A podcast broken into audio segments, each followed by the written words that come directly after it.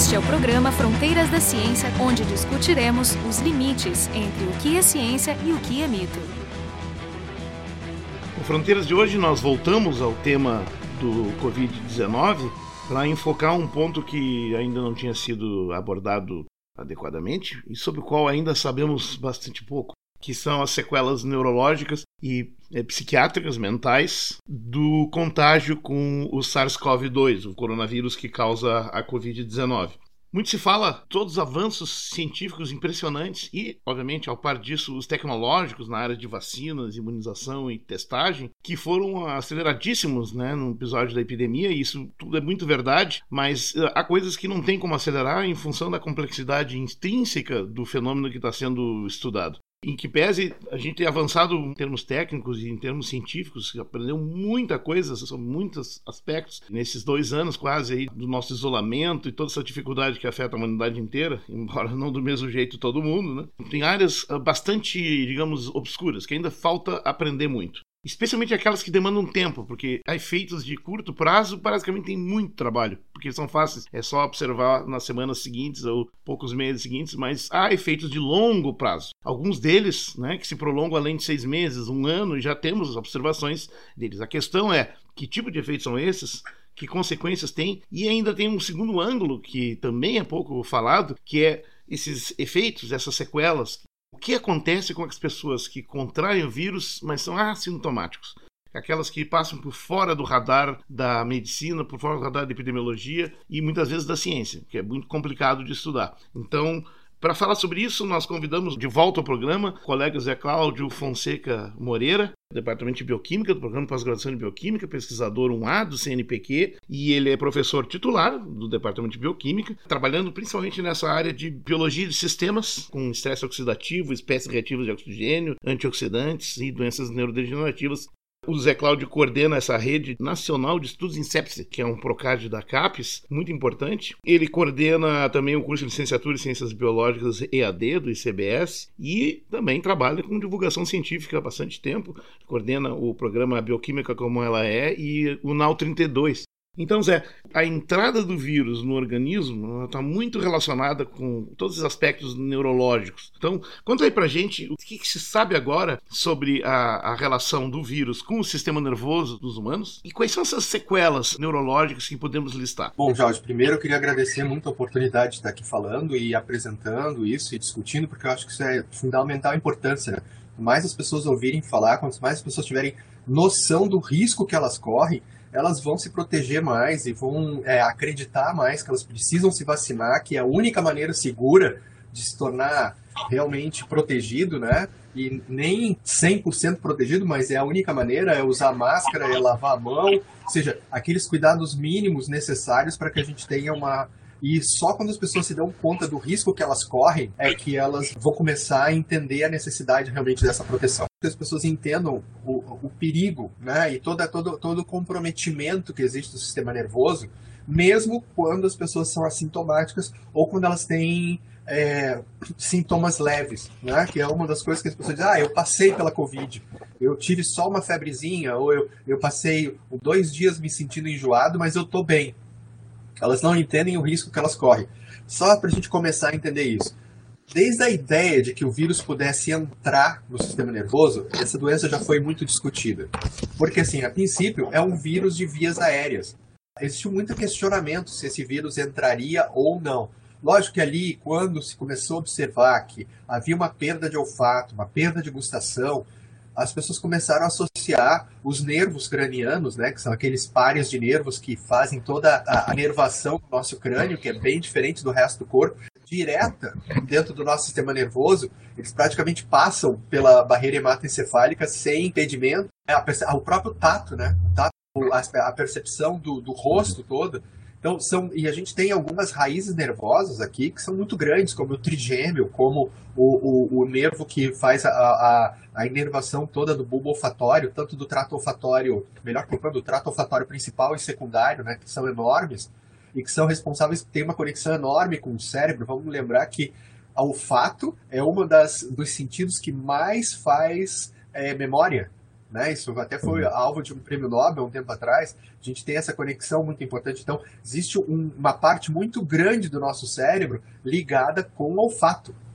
E se a gente tem um vírus que logo de início, a coisa que ele faz é acabar com teu olfato, teu gosto, alguma coisa ele está fazendo com essas raízes nervosas. Foi aí que começou a surgir a ideia de que ele entrava no sistema nervoso. Diferente do que logo no início as pessoas pensavam. Não, ele afeta o corpo, aí eu tenho uma inflamação generalizada, essa inflamação produz citocinas e essas citocinas é, atacam através de radicais livres e através de processos inflamatórios, os microvasos do cérebro atacam aquela barreira hematoencefálica e é por ali que ele entra. Entra pelos dois pelas duas maneiras, né? Ele... É, aliás, só para fazer uma pequena comparação, vários vírus entram por esse caminho do sistema nervoso, inclusive pelos olhos e outros. Pode citar alguns exemplos? O próprio vírus da AIDS também é um trabalho que durante muito tempo se acreditava que a AIDS só afetava o sistema imunológico e aí sim através de uma, de uma conexão do sistema imunológico a gente teria então uma, ativação, uma superativação de, de algumas citocinas que modulariam a barreira hematocefálica e depois o vírus entraria no sistema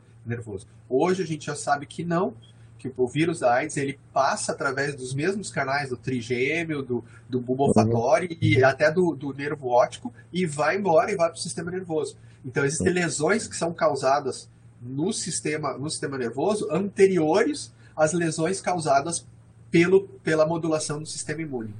Mas isso inclui, inclusive, alguns vírus mais uh, mundanos, né? próprios da gripe e outros, poderiam usar esses canais? É, pelos olhos, por exemplo, o cara dá uma espirrada nos olhos do fulano lá. Tem, um, tem uma descrição que eu acho que é das primeiras descrições disso, que é de 2000, do Smeyer, eu acho que é, que ele estava estudando o H5N1, que é aquele vírus de gripe aviária. E ele, esse cara, ele se deu conta, vendo uma população de patos, que os patos apresentavam um comportamento parecido com um Parkinson. E aí ele pegou e achou aquilo muito estranho e ele fez experimentos infectando patos com H5N1 e depois ele estudou a substância negra e viu danos enormes naquela região que são associados ao Parkinson. Pois é, isso é interessante que tu fala, né? O Parkinson, pessoas não sabem, né? Tem uma componente genética, mas ele também pode ser sequela de alguns tipos de contaminação ou, ou, ou lesões. Por exemplo, ele é um sintoma pós-contaminação da gripe de 1918, que é pouco falado, mas teve vários pacientes descritos que desenvolveram o Parkinson em função de um contágio violento e sobreviventes, mas não sobreviveram ao Parkinson. Tem aquele livro que é muito legal, que é o Bailarina da Morte. Foi um livro escrito aqui é pela Lilia Schwartz e pela Luísa Sterling, eu acho que é. Descreve a, a gripe espanhola no Brasil, estado por estado. E é muito legal porque, assim, esse, ela vai descrevendo que os, as pessoas que sobreviviam eram acometidas de uma fraqueza, de uma perda de controle, que na época eles chamavam isso de encefalite letárgica. E eles, eles em 1920 teve um grande congresso médico, e aí os caras estavam discutindo, até eu li esses dias a, a, alguns papers que relatam a, os debates naquela época, que são muito parecidos com os debates de hoje. Eles não sabiam se isso se era uma condição prévia, se facilitava a gripe, ou se era causado pela gripe. Então, assim, existiam pesquisadores que diziam, não, isso é uma fraqueza do sistema nervoso prévio. E aí a gripe se instala e aí isso desenvolve. E tinha outros caras que diziam, não, isso é da gripe. Tinha um cara, um italiano, chamado Fon Economo. Ele deu nome para essa síndrome, que era essa perda de capacidade, e ele foi um dos debatedores, assim, que fincou o pé nisso. E depois, em 1960, o Oliver Sacks baseado nas discussões do Fundo Economo, ele, ele tratou alguns pacientes com essa encefalite letárgica com L-Dopa. E aí é. ele tentou. E aí ele tinha uma recuperação dos pacientes. Só que essa recuperação tinha um tempo curto. Ninguém sabia tratar isso. Só que se a gente pensar um pouco, essa encefalite letárgica que eles descrevem é muito parecido com a fadiga, a fadiga crônica que a gente está descrevendo agora. Só que a gente está dando um outro, um outro nome para ela. A gente está dando o um nome de encefalite miálgica. Eu acho engraçado parece que a gente esquece o passado, né? A gente esquece. É, é, aliás, é bem importante isso. É, o mesmo, é uma variante do mesmo vírus e a epidemia da gripe de 18 é, é, é muito estranho. Eu sempre achei isso muito estranho, como nós estamos revivendo praticamente um século redondinho depois, né? Muitas coisas parecidas. O Brasil ele entrou nas cidades portuárias, assim, de Santos, Recife e Porto Alegre. Foi um dos lugares mais atingidos no Brasil, inclusive histórias horríveis. Eu sei que faziam covas coletivas ali na redenção. Exatamente o que nós passamos no último ano aí, com a questão dos cadáveres e, e, e a dificuldade de, de manter o isolamento nessa situação horrível. Ou seja, não é uma coisa tão nova, mas ao mesmo tempo continua sendo pouco compreendida, né? Bastante. Até porque assim, ó, é que nem a gente falou, tá? Ah, existe, existia essa associação, essa ideia, mas ninguém tinha comprovado que esse vírus realmente era. Se dizia, inclusive, que ele entrava no sistema nervoso. Eu acho bem legal os primeiros artigos. Ele disse: não, ele entra, mas não se reproduz. Essa célula não é o alvo dele, ele não tem é, entrar e interagir com, o, com as células do sistema nervoso. Foi até um trabalho de um, de um pessoal do Brasil, que eu acho bem legal, um baita trabalho, que mostrou isso. É um trabalho do, do Daniel Martins de Souza, cara bem jovem, trabalhou e mostrou o vírus dentro dos, do, dentro dos astrócitos, né, em pacientes, e mostrando que essa entrada do vírus dentro dos astrócitos, assim, tem gente que não está muito acostumado com o sistema nervoso, mas os astrócitos são as células que cuidam dos neurônios. Os neurônios, na verdade, são células que têm um papel muito importante, mas justamente pelo papel importante, eles precisam ser cuidados. Assim, as, as pessoas podem não saber o que é o sistema da, das células gliais e outros, mas todo mundo já vê a expressão glioma que é um tumor específico desse tipo de, de células, e sabem quão terrível ele pode ser. Eu acho bem legal essa, essa, essa questão, porque a gente às vezes que, pensa que essas células, que o neurônio só era importante, ou que então se acontece na, nas células que seriam nos astrócitos, na, ou na microglia, que são as células imunes no sistema nervoso, são as células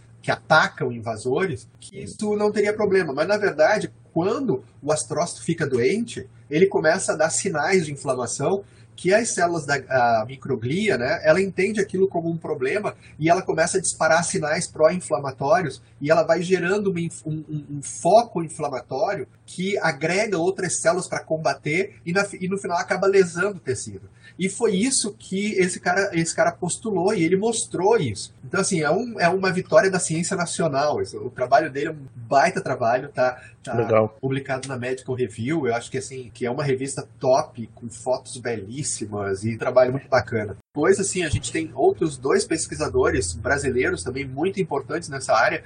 Um deles é a Gabriela Vargas, da UFRJ, que trabalhou com organoides, que é um, uma maneira de você mimetizar o sistema nervoso em cultura, que você cria um, um tipo um esferoide com, com as células todas no lugar certo, que é diferente de estudar sim. os neurônios separados. E aí ela mostrou que sim, que isso, que essa, essa apesar de ser uma, um, um, vírus respiratório, não sei o quê, ele tem uma conexão com o sistema nervoso, porque a, os astrócitos, eles são muito ricos em, na, na proteína receptora, né? Naquela proteína que, na ACE2, que é a, a, aquele, aquela coisa que faz o vírus se ligar e entrar na célula, que é o que tem no, no nosso pulmão. Os astrócitos têm isso. E aí a gente tem que lembrar que existe muita similaridade, né, entre algumas células do sistema nervoso e algumas células do sistema respiratório, por origem embrionária. Então, assim, não é de espantar tanto, tanto que um do, uma das, das metástases possíveis de câncer de pulmão é glioma, e uma das metástases possíveis de glioma é câncer de pulmão, assim, eles, eles têm uma certa interação. Hum, não então, sabia. Interessante. É, gente, é, isso é câncer secundário, geralmente está e aí a gente tem que. É, quando, quando, esses dois pesquisadores conseguiram fazer isso, né? Eu, eu, acho que o Daniel Martins é um cara fantástico, essa Gabri a Gabriela Vargas é outro, outro expoente assim, da, da nossa ciência nacional, trabalhando com, com, coisas de ponta, né? Feitas aqui no Brasil. Eu, eu gosto de chamar a atenção disso. A gente está falando de uma coisa Importante. super de ponta em trabalhos publicados em revistas top, por exemplo, o trabalho dessa da chamo ela de moça porque ela é bem mais jovem do que eu, da Brain, é, Brain Behavior Immunology Health, que é assim, ó, uma mega revista dela. E ela publicou um trabalho lindo sobre essa, essa invasão do coronavírus no sistema nervoso, usando organoides. E tem um outro pesquisador que também é brasileiro, mas está trabalhando na Califórnia, que é o Alison Watry, que também pegou e mostrou que era neurônio. E que quando tu tem infecção por, por SARS-CoV-2, tu tem uma, uma redução das sinapses, tu tem uma redução da ligação entre neurônios. Ou seja, neurônio, quando não conecta, morre. Neurônio Sim. é uma célula que de comunicação o tempo inteiro.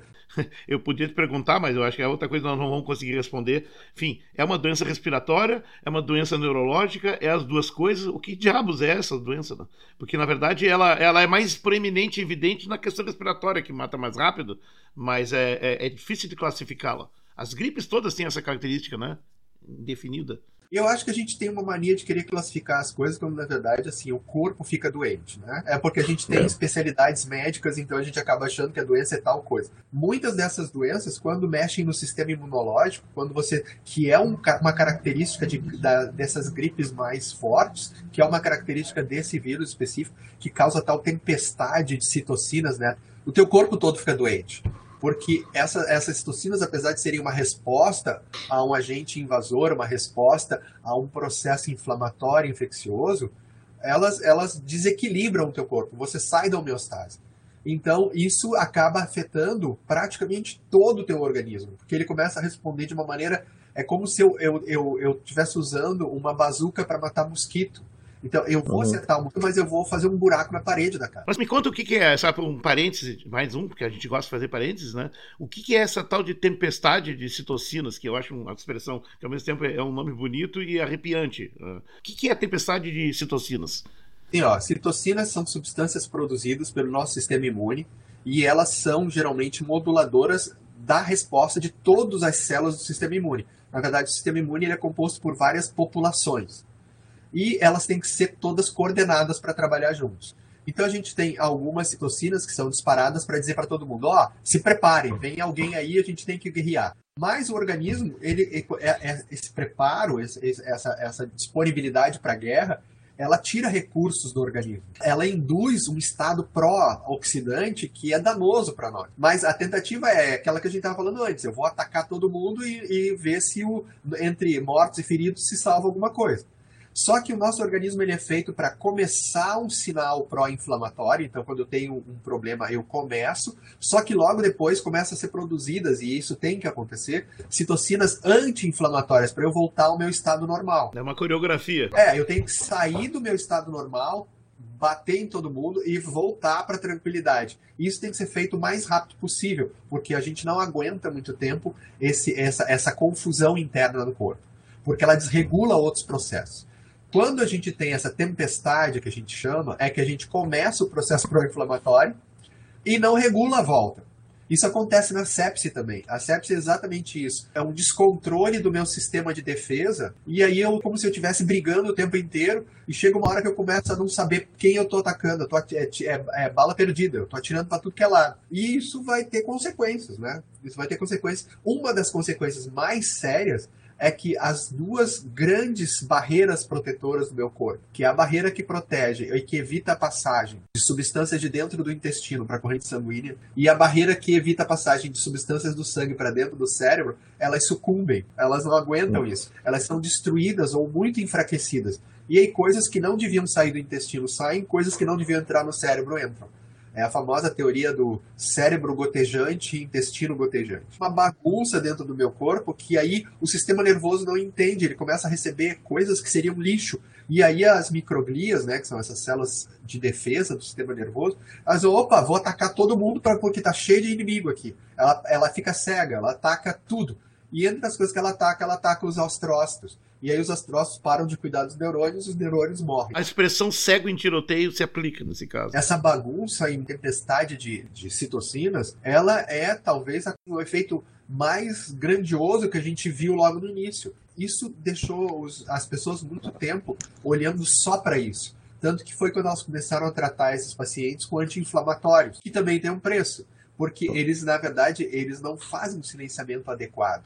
Eles acabam é, atacando de maneira diferente e silenciando diferente as células. Então, algumas não são silenciadas e isso desequilibra mais o sistema. Eu não posso ficar tomando anti-inflamatório muito tempo porque eu também fico imuno incompetente.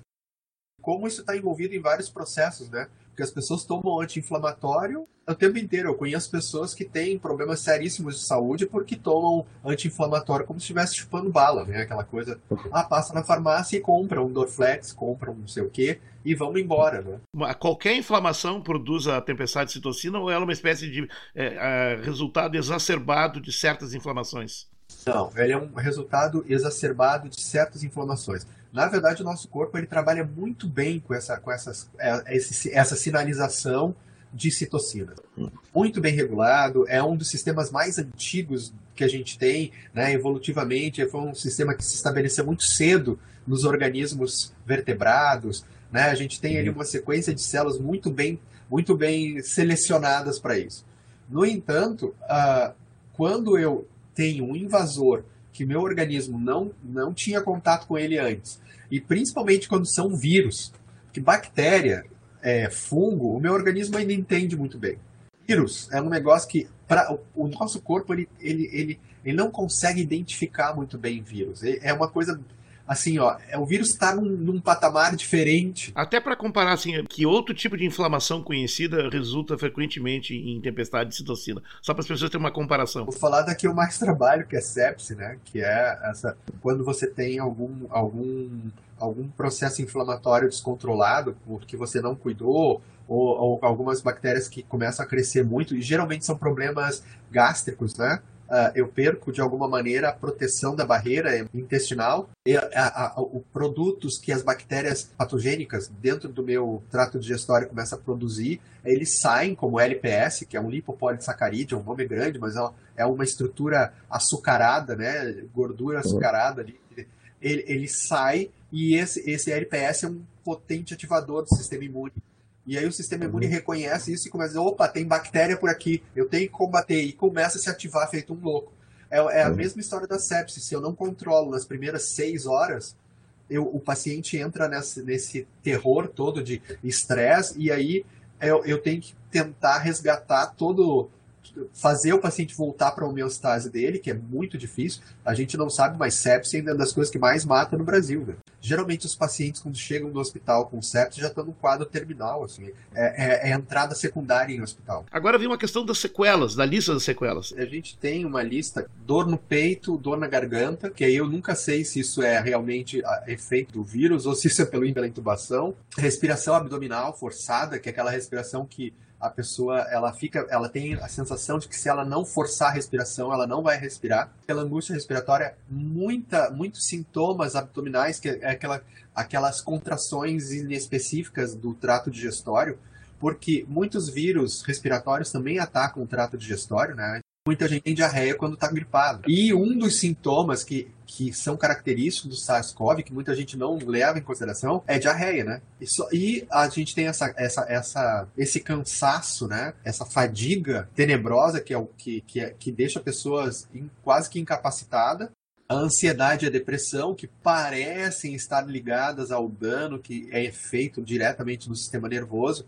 E até tem uma relação que eu estava lendo esses dias que depois a gente pode fazer para que serviria como uma comprovação de que danos no sistema nervoso podem, essa redução de massa no sistema nervoso pode estar associado com depressão.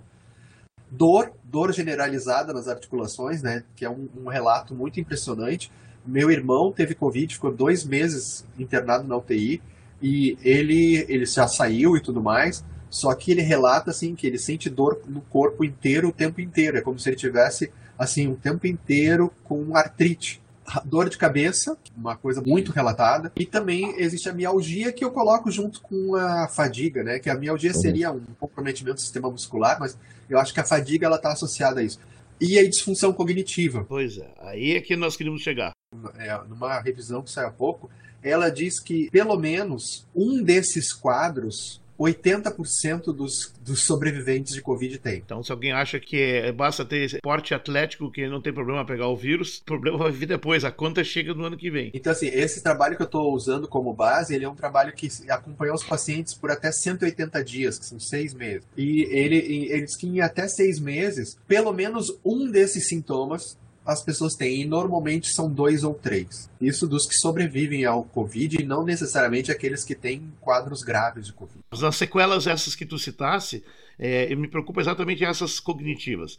Eu li um trabalho há um tempo atrás, que, é, que me inspirou a fazer esse programa, né, dessa doença que não tem um nome ainda padronizado, que eles chamam de long COVID, também chamada de sequelas pós-agudas da infecção da SARS-CoV-2, sequelas pós-agudas da Covid-19, ou PASC, tem uma sigla, síndrome crônica do Covid, CCS, Covid de arrasto prolongado, enfim, ainda não tem um nome, é, mas, por exemplo, é, o que me chamou a atenção foi isso. Muitas pessoas têm essa, têm, passam pela doença, sobrevivem e têm essas sequelas. Então, se tu pensasse numa grande população, o seu percentual é alto, como tu fala e tal, nós estamos falando de uma incapacitação.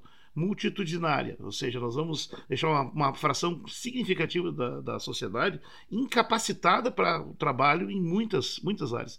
Mas não é só isso, tem os não sintomáticos, aqueles que também estavam contaminados e que não desenvolveram nenhum sintoma imediato ou agudo, né?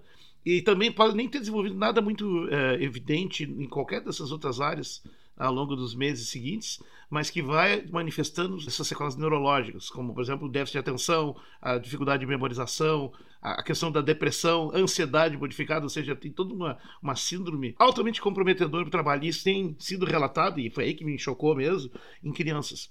É, o pessoal tem, tem uma ideia desde o início que criança é, não tem problema, não infecciona, não, não, morre, então não é perigoso. E talvez seja a vítima mais insidiosa dessa síndrome. Então, queria que tu comentasse isso. Bom, eu, eu vou falar então um pouco dos trabalhos da Lívia Estocco, né? Que é ali do INCOR de São Paulo. E ela, ela, ela, ela fez um estudo com pacientes que sobreviveram da Covid. É um trabalho muito bonito dela e ela usou um, um aplicativo, acho que chama Mental Plus, que foi desenvolvido pelo grupo dela, que avalia todos os danos cognitivos e, e, e, e digamos assim, escalona eles por é, usos de cérebro e usos de, de, aptidões diferentes. E aí ela, ela fez, ela faz todo um estudo sobre que habilidades estão comprometidas e quanto estão comprometidas. E ela, ela mostrou até uma coisa que depois foi muito usado pela imprensa, que ela odiou a maneira com que apresentaram, então ela fez umas reportagens criticando a maneira com que a imprensa divulgou, porque ela mostrou que para algumas dessas características cognitivas, a perda era maior em mulheres do que em homens. E aí hum. já, já se criou toda uma discussão que mulheres seriam mais suscetíveis e não é ah, isso que ela tinha colocado no paper. Mas assim, o trabalho dela talvez seja, a nível de Brasil, o mais consistente na avaliação desses danos cognitivos a longo prazo, até agora, né?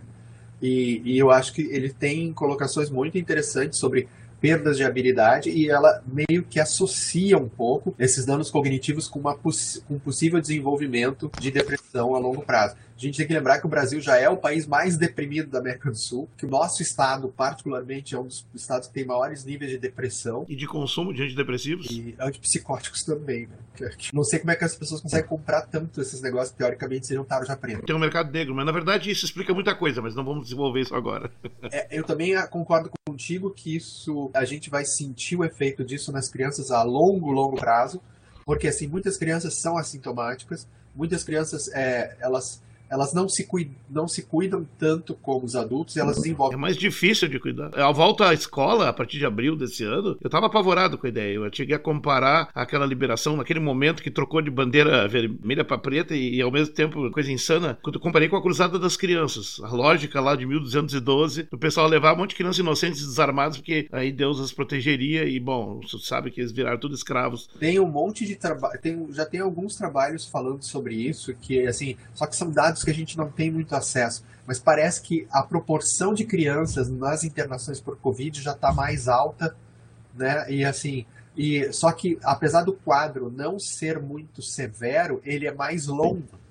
E aí a é. gente tem aquela história de que não é porque não é tão severo, o tempo que eu fico debilitado talvez cause mais danos no sistema nervoso de uma maneira gradual e lenta do que se fosse uma coisa aguda que fosse um pico e danifica e o sistema nervoso depois dá conta de, de se reorganizar devido à sua plasticidade e tal, mas uma coisa continuada e por muito tempo talvez não permita que a plasticidade do sistema nervoso atue, porque ele fica comprometido muito tempo que a gente às vezes pensa, a criança não vai ficar completamente debilitada, mas uma mínima diminuição na capacidade de prestar atenção, uma mínima diminuição na capacidade de memória, ela para uma criança tem um comprometimento no processo educativo, né, no processo ao longo da vida dela muito sério. Não, compromete todo o desenvolvimento da pessoa. Essas crianças são condenadas, vão ser retrasadas no seu desenvolvimento. É inevitável. Tem, a gente já tem dificuldade de fazer as crianças sentarem para ler hoje em dia, né? Estão sendo treinadas para ter informações curtas. Então, ler um livro já é uma coisa absurda. Assistir um filme inteiro. Pessoas gostam, por exemplo, de assistir séries no Netflix aceleradas. Eu, eu não consigo entender quando, como, como que tu faz isso. É porque elas não conseguem mais prestar atenção em 45 minutos de episódio. Que loucura, né? Mas assim, ó, isso é importante dizer, porque existe toda essa questão do negacionismo no Brasil, que a gente combate como dá, mas é uma coisa terrível. E muitos negacionistas são os mesmos caras que também advogam e arrotam e enchem a boca para falar sobre a questão econômica, porque tinha que voltar logo, porque são economia isso, economia aquilo.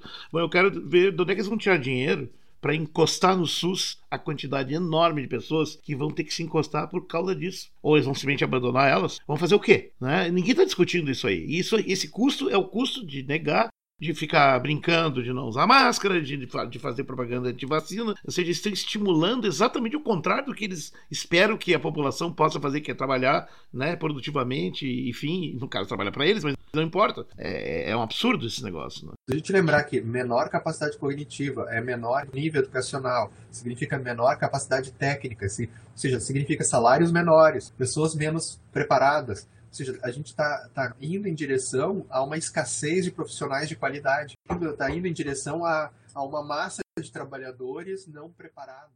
No programa de hoje, a gente entrou de leve, como deu, num tema complexo. São as, as sequelas que acabam redundando em déficits cognitivos, emocionais, de longo prazo. O nosso convidado foi o professor José Cláudio Fonseca Moreira, pesquisador da, da grande bioquímica da Universidade Federal do Rio Grande do Sul e com ele estivemos eu, Jorge Kilfield, dando Fronteiras da Ciência. O programa Fronteiras da Ciência é um projeto do Instituto de Física da URGS.